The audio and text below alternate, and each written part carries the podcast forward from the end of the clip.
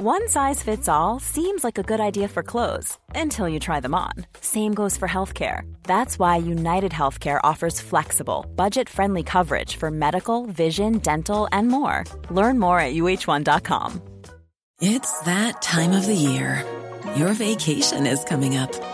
You can already hear the beach waves, feel the warm breeze, relax, and think about work. You really, really want it all to work out while you're away. Monday.com gives you and the team that peace of mind. When all work is on one platform and everyone's in sync, things just flow wherever you are. Tap the banner to go to Monday.com.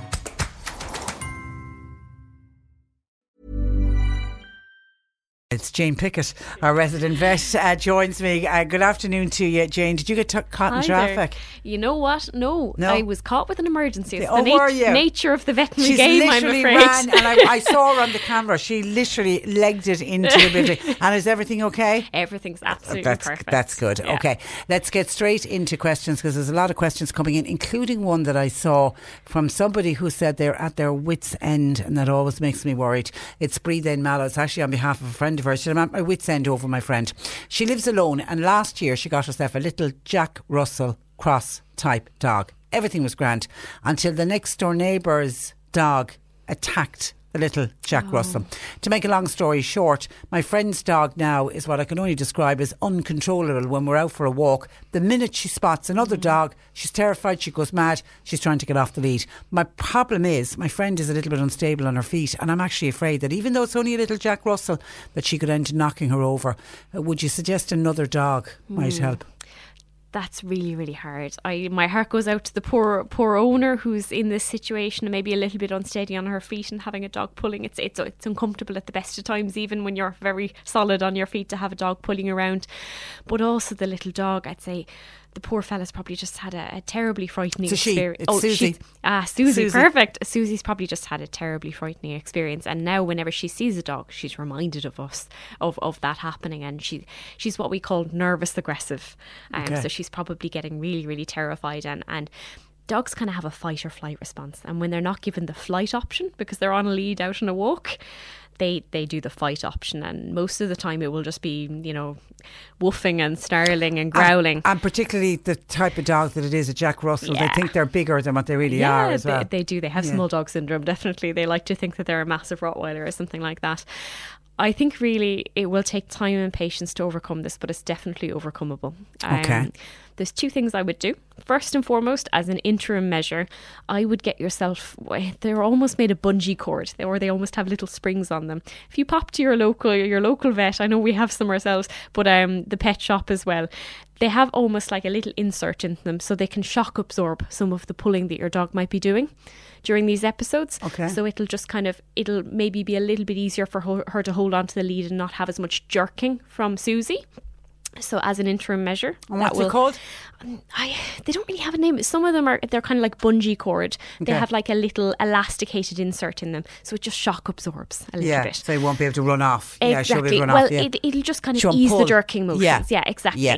As an interim measure, I would suggest that, but long term, really, it's going to require a little bit of work with Susie to get her to overcome the fear and listen to her owner when she's out on walks a little bit more and to feel more secure. I really think you probably need to get a dog trainer involved or a behaviourist um, because it's quite a traumatic experience for a little dog being attacked by another dog that they previously might have thought was fine. Um, it's very much like ourselves. If we went out into the street and that had happened, we'd probably be looking around very, yeah, very worried. I'm wondering, could she find? If I wonder, is there are any other friends who have dogs? You know, quieter dogs. Get her used to have another Mm. it dog. could help, and I Yeah. think certainly under the guidance of a behaviourist or a dog trainer, they may well suggest that. But I think it might just require some some gentle training and very very small baby steps to getting to the point to going to let's say a, a normal park walk again. If there's any more isolated but safe for you walks that you can go on that you think are less populated with dogs, Hmm. sometimes avoidance. A full resolution of the problem is, is the best thing. Just Okay. lower the stress levels for you and Susie. Ah, it's tough going. Okay, good luck with that, Breda. And uh, somebody who signs themselves desperate pet owner in Newmarket. Hi, Trish and Jane. I need to spay my cat, but she keeps getting pregnant about six weeks after having the previous set of kittens. Mm, this is really common and super frustrating, and my heart goes out to you because you're you're trying to do the right thing, getting her spayed. It's really challenging. So they can become pregnant incredibly quickly after they give birth. Um, and a lot of the time, if they have kittens on them, so they're nursing the kittens, Yeah. um, at that point, it's not the best point to be doing surgery for them because they're still nursing the kittens, and the last thing we want to be doing is is spaying them and then having a let's say a surgical wound near near where the kittens will be nursing because normally it's just down the belly. Okay. Now, I think you're just going to have to be really, really watchful um, and speak to your local vet about arranging a, a time that you think would be likely. You want to get them when they're probably between five to seven weeks. So, after they've, let's say, nursed this lot of kittens and they're beginning to wean themselves, that would be the ideal time. Um, Get her in. So the kittens have a little bit of independence. Get the mum straight in and do it then. I think it's it's I, really I, I remember difficult. one of my cats many years ago like that, and I was very vigilant. There was she she uh, she had had Mm-hmm. was a, a, a feral cat. She'd had one kitten when I found her, Mm-hmm. and then I said, "Right, that's it. I'm getting her neutered." So I took her down to get her neutered, and she was already pregnant, but which we didn't realise. But they were very, but they were taken away with the operation. I know not ideal, but it was not ideal. It's Yeah. best to avoid it, but I suppose eh, one has to think about the vast population of cats and kittens that we have in this country. It's Yeah. absolutely explosive. Um, I remember reading a figure once that is it one unspayed female can result in, let's say, ten generations later, something like 150,000 or 200,000 cats. It's an That's absolutely why we astonishing get amount. areas that are full of feral cats. Absolutely. So I really think, in the grand scheme of things, we have enough cats in this country. Yeah, we do indeed. um, so if we can limit, I ideally by spaying, spaying and neutering these cats, the way to go. Um, is the best thing. Okay, To do. Anne, Anne says, Hi Jane, I have a 12 week old golden retrieve, retriever. When can I take her for a three mile walk? And how do I toilet train her? Ah, oh well, this is very exciting time. Twelve week old Labradors are absolutely beautiful. So I would say, work up slowly to a three mile walk. If you imagine, I think the best way of thinking about it is what would you take a toddler on? So, would you take a toddler for a three mile walk?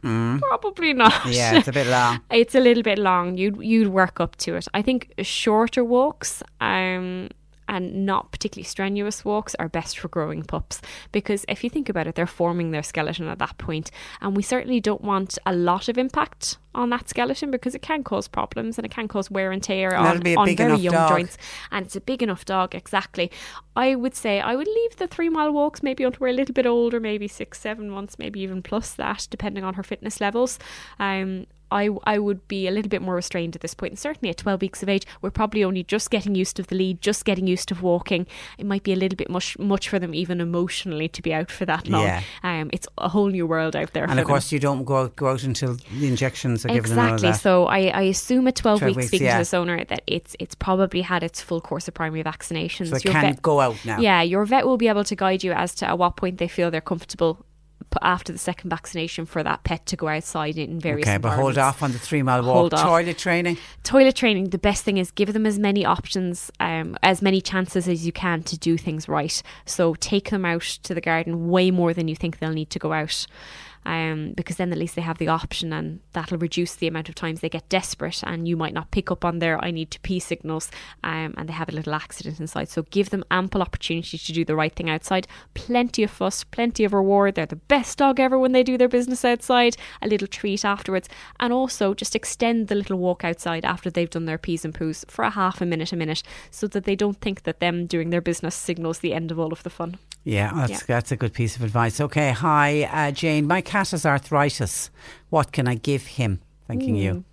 This is a really common problem, particularly in cats, because we see a lot of, let's say, older teenage cats, um, and they're they're fabulous little creatures, very old and wise, but sometimes they do get creaky joints. I think a visit to your vet is in order. Some of the main signs that we see in cats that are becoming a little bit stiffer, mainly a reluctance to jump initially, and then later on a bit more of a stiff and painful gait or difficulty standing up and sitting down. It's kind of like ourselves if we had creaky joints. I think visit your vet; they'll be able to guide you. There are a number of, let's say, pain relief anti-inflammatory medications on the market that may may be suitable for your pet, but your vet will be able to guide you as And they do work. Yeah, absolutely. I see a lot of pets that they almost become like puppies after they've started their course of, of let's say, anti-inflammatory because it gives them such relief. It really improves their quality of life. So I think it's definitely worth investigating with your vet, and if your vet feels that that is appropriate and would, let's say, improve your little cat's quality of life and ability to jump and bound around the same as she always did, then um, then I'm sure that'll be something that would be possible. Okay, and eight. Uh, I have a terrier dog. This is Una. Great form. Uh, is eating, but seems to be losing weight and does seem to be sleeping more. He's tired more. Eight-year-old neutered male. Should I be worried? In short, I wouldn't say worried, just mildly concerned. I would say it's something to keep an eye on. If we're eating normally and losing weight, very much like in people, that's that's never never a great sign. Alarm bells. It could just be a change in activity relative to diet. If we've become a lot more active recently and the diet hasn't changed, but it sounds like we're becoming a little bit more lethargic as well, so that that's concerning.